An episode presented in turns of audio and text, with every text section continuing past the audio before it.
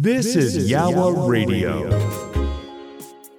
A warm welcome to the Yawa Radio Podcast. The Yawa Radio Podcast is an opportunity again to listen to one of our inspirational, thought provoking interviews that we have brought to the listeners of Yawa Radio. Yawa Radio is online 24 hours a day, 7 days a week. We are your well-being and happiness radio station, bringing the feel-good feeling to every single day of the week. Check us out at yawaradio.co.uk. Uh, now sit back and enjoy this podcast from the Yawa Radio team.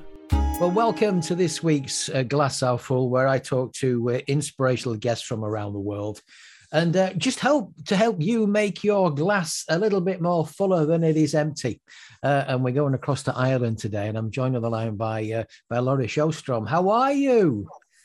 Hi, Steve. I'm great. Thank you so much. Thanks for having me on. And I have to say, I'm I'm a little bit flattered at being described as inspirational. Thank you. yeah, well, hey, of course you are. Of course, of course you are. And I think some things you're going to share today as well going to resonate with uh, with people out there, you know, especially especially parents, because you're all about empowering parents. And uh, so, tell me more. Yeah, well, Steve, I think that there are a lot of people out there who are just fantastic parents, and you know, they don't really need parenting advice, but they do need some support because when you're faced with unexpected challenges for your child, it can be devastating, especially if the challenges are medical or emotional or psychological. And that's that's what I do. I help parents figure out how they can step outside of all of those over, overwhelming emotions and think clearly so they can advocate for their kids and get the best possible future for their children and how did how did this come about, Laurie? You know, what's what's your story? Because this, you know, you didn't just wake up one morning and go, "Bang, this is what I'm going to do." No, you've got, actually, you've got, you've got a really incredible story. It, there, there's such a long story uh, to tell, but I'll try and be brief. Um, basically, I have two children, and both children have multiple medical diagnoses. And um, when I got the first one, I was, you know, I, you know, I can handle this. I can be strong for my child. I can, I'll step up. And then when I got the second diagnosis, it was like, but why is this happening to our family? And that wasn't a very, you know, empowering question because when you start asking why, you're going to come up with all kinds of really just what I guess I would call disempowering answers. Okay. Just let me give you an example outside of parenting because I think everybody can can relate to this one. If you have ever worried about your weight, right? If you stepped on the scale and realized, "Oh, I just gained 2 kg." Mm-hmm. Right? And then the first question you ask is, "Why am I so fat?" Okay. What is the answer that your brain, which is trying to answer your questions, your brain is trying to support you, right? yes. So it's trying to give you an answer. And the only answer that it can come up with is because you're a fat, lazy cow. yeah, yeah, you're a fat person because that's why. Yeah, you're you're you're you're lazy. You overeat. You you know whatever. You have no self control. Mm-hmm. And how are those answers going to help you? Yeah. Okay. I mean, all that's going to do is put you down, make you feel miserable. And then what do you do when you feel miserable? You reach for a cookie or, or a chocolate bar. Reach for the comforts, comfort food. Right. And for some people, it's a glass of wine. For other people, it's mac and cheese. Yeah. But it doesn't help. It really doesn't help. So, what we need to do is we need to start asking ourselves really powerful questions. And that's what I started to do. I, I stopped asking myself, why is this happening to my family? After the fourth diagnosis, it was just like, bring it on, baby. I, you know, I, am I'm, I'm ready for the next challenge. Um, but I can tell you after the second one, it was devastating. And that second one was probably um, the most challenging um, emotionally and financially and so on. So once we got through that, you know, we felt we can basically handle anything. And and Laurie, was that was that a little bit about just accepting the situation uh, that you were in, um, and from that acceptance, then thinking, well, what can we do about this? Yeah, um, but when we say accepting the situation you're in, that is really not something that you can do by yourself. Mm-hmm but it is i mean that's all all it really is is accepting the situation you're in you're right steve yeah and then what can and what can we do about it? So you know you did you know um, I, I, was thinking about you actually last night because I when i was talking to you today and i was watching um what was i watching? 24 hours eh, seven critical condition or something like that. Um and there was a there was a young uh, a young child there that was having I forget what syndrome they'd got, but I've not heard of it before. Um, and they were having um, fits with this syndrome. Okay. But I know I was talking to you today, and what I loved about this, and I think you can probably come in on this, one of the consultants was talking to the parent and said, Look, you know more about your child here when things are happening. This is quite rare for us as a consultant to see this thing when we normally see a fit, we see somebody really flaying about. What you're telling me, when your child has a fit, it's a lot more subtle than that. So I really need you to help me understand what's going on. I thought, well, how refreshing is that? Because you don't always hear that, do you? No, you really don't. And I think that as doctors are having more experiences with parents who are advocating for their children, the more the doctors realize that they can rely on the parents and they don't have to struggle with them. Because one of the things that that happens is when a doctor recognizes that the parent is going to be a useful member of the support team, mm-hmm. then the doctor can can actually confidently say things like that to the parents.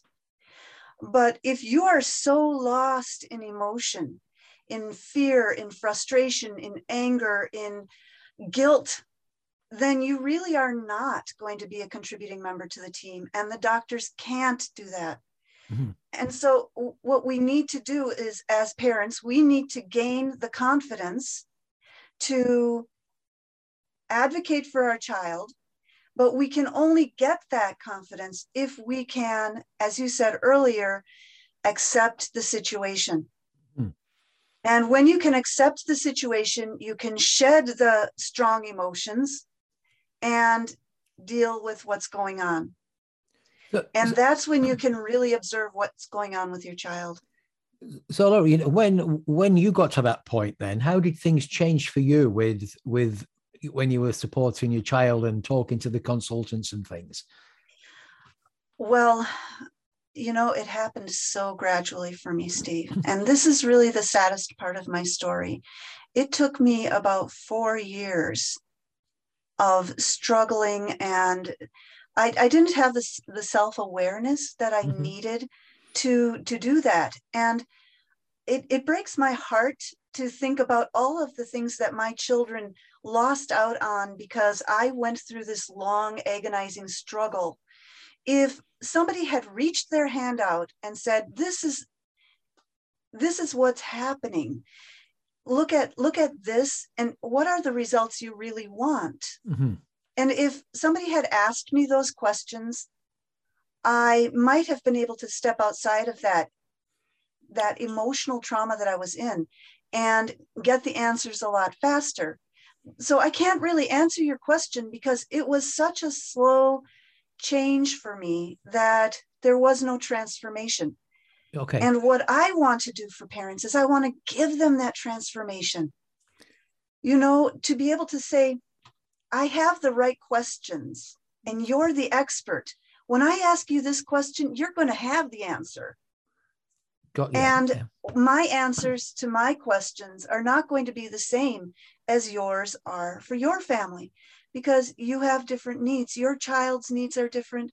Your your family priorities and ethics might be different from mine as well. So I can't tell you what the mm-hmm. right answer is, but I can ask you the right questions. Okay. So so when things did change for you, Laurie, and, and you did get to this point where you became um so we say a little bit more confident and the advocate for you for your children, then how did things change for you and how did the things change for, for the for your children? one of the main things that changed for me was I was no longer too afraid to face unfamiliar situations. I was no longer worried when I went in to see the doctor what the next thing dumped in my lap would be. And because I was no longer worried about that, I was more present with my children in our day to day lives, and we started doing things together that I hadn't been doing before. Just to give you an example, I could have spent easily five hours a day Googling symptoms or, you know, what did other parents do in this situation? Um, what other possible diagnosis could this be? Is the doctor right? Mm-hmm. Um, I did things like question whether the therapy that we were giving our child was effective. And all of these things did not actually contribute to the family. All it did would make our family life a lot more stressful. And I stopped going to the park with my kids because I was Googling. I stopped taking my children. There's this amazing wildlife park just a 15 minute drive away. And I used to take my children there and they could name all of the animals in the zoo. And now, you know, 10 years later, if you asked my kids what the animals in the zoo are, they would be, what? because I wasted all of that wonderful time. I could have been with my kids doing cool things like that, looking on the internet, you know, worrying, questioning myself, feeling guilty. And now my kids are teenagers, so we don't go to the zoo. But I do take them every weekend into the city and we go shopping. We have a meal together. We talk and my kids actually share my teenage kids actually share what they're doing and and what they want and they come to me and and they give me their opinions um, in fact i had a really um, well i have to say i don't know a, a parent empowering conversation with my kid because yesterday i asked my son um, just a philosophical question. And I said, Look, I'm going to be going on the radio tomorrow and I want to say something to parents out there, but I'm afraid that I'm going to make a fool of myself because maybe it's only my view of it. And I need to know. I said this to my son I need to know whether or not what I'm saying is actually going to be true. Mm-hmm. And he's like, okay. um, so, what I wanted to say to parents out there was basically this if you spend time with your kids before they go through puberty and you tell them things, basic life facts, and not, I don't mean in this sort of finger wagging, this is the way it should be kind of um, way, but you just notice things happening outside in the world and you make gentle comments. Mm-hmm. So you see somebody walking on the street with their children and, and the mom is holding the kid's hand, right? And you say to your kid, you know what? That little kid is so lucky to have a parent who wants to hold their hand to keep them safe. Don't parents just want to keep their kids safe? Sure, they do constantly no and matter no matter yeah. what age the kids are right right and yeah. so and if you say that to your child your child starts to believe that parents want to keep their kids safe and then when they're teenagers and you say you know what i'm really worried about this i don't know how you're going to handle this situation your kid is going to think oh mom's trying to keep me safe. Mm-hmm. and not mom's trying to dictate everything i do in my life. Yeah so, no, i get that. so if you if you are talking to your kids before they go through puberty about the things that you want them to believe after puberty then they will believe that those things are their own thoughts. And and they're making their own decisions right yes. so even though they're repeating what you taught them when they were little they believe that that's really their own thoughts. Yeah. And so my son and I were talking. This is the conversation I had with him. I said, You see a 60 year old man at four o'clock in the afternoon who is drunk walking down the street. Okay, he's drunk. He's 60 years old. It's four o'clock in the afternoon on a weekday. You're just leaving school and you're walking in town with your friends, and you look at that guy. What do you think? And he said, Well, I don't really feel any compassion for him because that was his decision to be in that place at that time. And I said, Well, do you think you should stay away from him because he's unpredictable or you know what what actually in that moment do you think and he said well i probably would stay away from him um, because i don't want to be around people like that and i said okay now let's change this story and let's just imagine it's 10 o'clock at night on a friday and it's a 17 year old drunk walking down the street what do you think there and he said, Well, that's just normal. That's just the culture. That's the way things are. Mm. And I said, Would you avoid that guy? And he said, No, I wouldn't avoid him because that's just the way things are. And I said, Okay. So now I know that all 17 year olds that get drunk at 10 o'clock on a Friday night are not going to grow up to be a 60 year old drunk at four o'clock in the afternoon. I know that. That's the, you even said it yourself.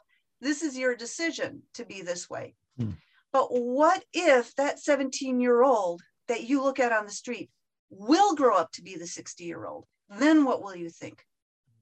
And he said, Well, I would think you probably shouldn't be drinking. Oh, mom, I don't want to talk about this anymore. You're making me think. Yes. yeah. And then and then that was the end of the conversation. But wasn't it glorious for me to hear my son say, Mom, you're making me think? and and and how and how refreshing is that you know because that that thought process will be going on even though you've had that conversation it'll be in their subconscious it'll be it'll be whirling around they'll be thinking about that i'm not saying every moment of every day but when something happens like that if, if they're out on a friday night and the 17 year old is drunk that conversation will raise its head won't it? Yeah or or there'll be this kind of sensation anyway deep in his heart that he doesn't realize that's just saying that's just not right mm. you know? Um and then of course he had to do the teenage you know thing of saying but i don't drink. I don't go out there and do that. And you know i said alex i completely trust you to make the right decisions you have a lot of decisions in your past that you made that were good decisions. And you know, I just want to keep you safe. So I'm going to, tr- I've got to trust you to make the right decisions. And um, yeah, I think you will. It sounds like you will. And by the way, thank you for helping me realize that maybe my kids won't think the same way as I do because I totally don't think that a 17 year old drunk is okay, but hmm. you do and you got that from the experience you had in high school so no i can't go out there and confidently tell parents that whatever you teach your kids before puberty will be what they believe after because they do have influences outside of the home so, so Laurie, what so, what kind of work are you doing now? Then you're working with parents across the world. Yeah, I um, I have had clients in Singapore and in um, various places across America. And what I'm trying to do is I'm trying to raise awareness in the UK and Ireland because I'm here and this is where I really want to be helping people. Um, I want to be face to face with people. I am so tired of Zoom meetings, and I'm sure everyone out there knows exactly what I'm saying. I want to I want to meet real people, real parents, and and I am not teaching them how to parent their kids. I just want us to underline that. I'm what I am doing is I'm helping parents relieve the anxiety that comes with getting a diagnosis for your child, you know? And if you can reduce that anxiety, then you can make the right decisions in your parenting. Cool. So, so, so how, how can people find out more about you and get in touch then, Laurie? Well, I actually just today got this amazing thing called a linked tree. A linked tree? What's what on earth is a linked tree?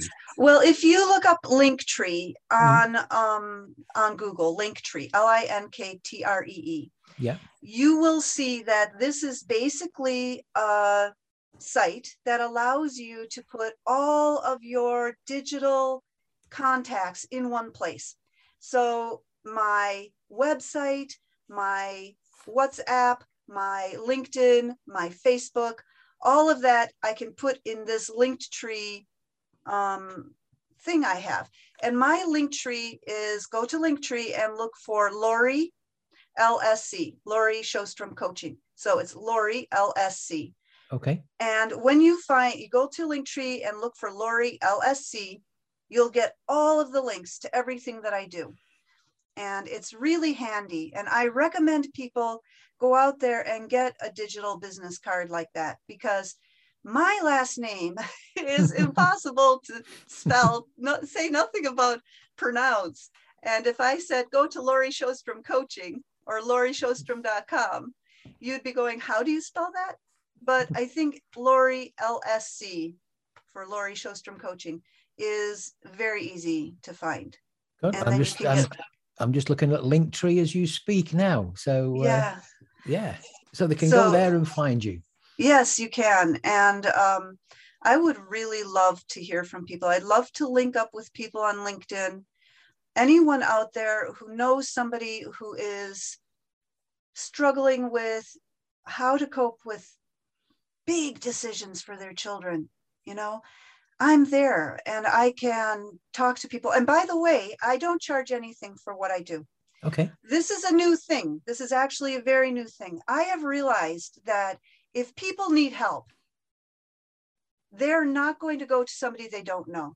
But I don't charge anything. All I'm asking for is if you go to my daughter's GoFundMe site after you've worked with me and give whatever you think the value of my help was.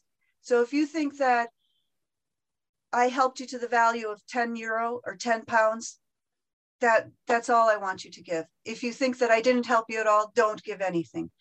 And if you think that what I did for you has actually been life changing, you could give me a life changing donation for my daughter because I have to travel with her every three months to California. And um, we've been doing this now for six years. And our, you know, our finances are, are stressed because of that. And I will still take her no matter what. But I believe that if I can help parents deal with this kind of stress, then maybe they can help me too. Wonderful. So just is. love it. Yeah. Just love it. So Laura, just give us that um that linked tree thing again because you've, you've got you've got me intrigued now. I'm gonna have a look at this after. It's Linktree and my name on it is Lori LSC, Laurie Sjostrom Coaching LSC. So it's just Linktree, Lori LSC. Wonderful. And you can find me there. Yeah. Brilliant. And I can maybe put my GoFundMe site on there as well. I don't have the GoFundMe on there, but you just gave me the the inspiration to add the GoFundMe link onto my link tree so that people can um, donate if they want to for my daughter's treatment. Yeah. Wonderful. Well, look, thank you for joining me today. And uh, looking forward to helping you get the message out there. And uh, whatever you do, have a wonderful, wonderful day. Keep up the great work. And uh, I'm sure people will be in touch.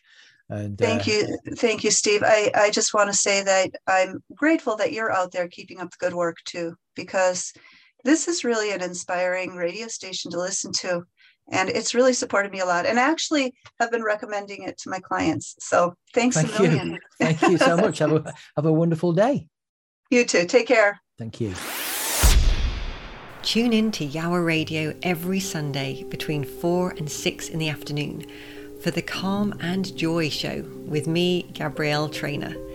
Each week, I bring you the Calm and Joy Book Club. I chat with brilliant people all about how we can find more calm and joy in our complicated, messy lives, and tons more, including top tunes, of course. So join me for the Calm and Joy Show on Sundays from 4 pm on Yawa Radio. This, this is Yawa Radio. Radio. You're listening to Yawa Radio, and we love to bring you details of the inspirational book of the week. This week's inspirational book of the week is the international number one bestseller, uh, Follow Your Heart Finding Purpose in Your Life and Work. It's written and illustrated by Andrew Matthews, who is the author of the million seller Being Happy. Follow your hearts? Well, your mission in life is not to be without problems. Your mission is to get excited. Whoever you are, you aren't stuck. You are a human being, not a tree. That's what Alan says.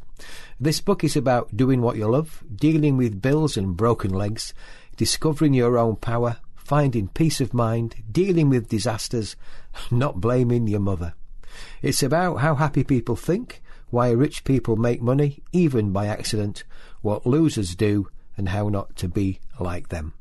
Andrew Matthews' books, including Being Happy, Making Friends, and Happiness in a Nutshell, have sold over 2 million copies in 21 languages in 60 countries.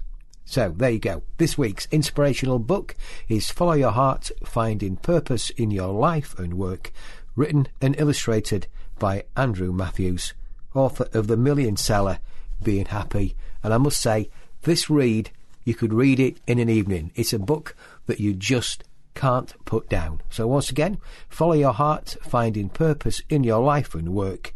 Written and illustrated by Andrew Matthews is this week's inspirational book of the week. A big thank you for taking the time out to listen to this podcast from the team at Yawa Radio. Remember to check us out live online 24 hours a day, 7 days a week at yawaradio.co.uk. And if you'd like to join us as a guest on Yawa Radio or as a guest on the Yawa Radio podcast, we would love to hear from you. Simply email studio at yawaradio.co.uk. Once again, a big thank you for taking the time out to listen. This is the Yawa Radio podcast. Copyright applies. With inspirational guests from around the world, inspirational quotes, the inspirational book of the week, the meditation hour, the quiet zone, and feel good music. Yawa Radio is about well being, happiness, and finding the beauty within. Enjoy. Be beautiful. Be happy be inspired.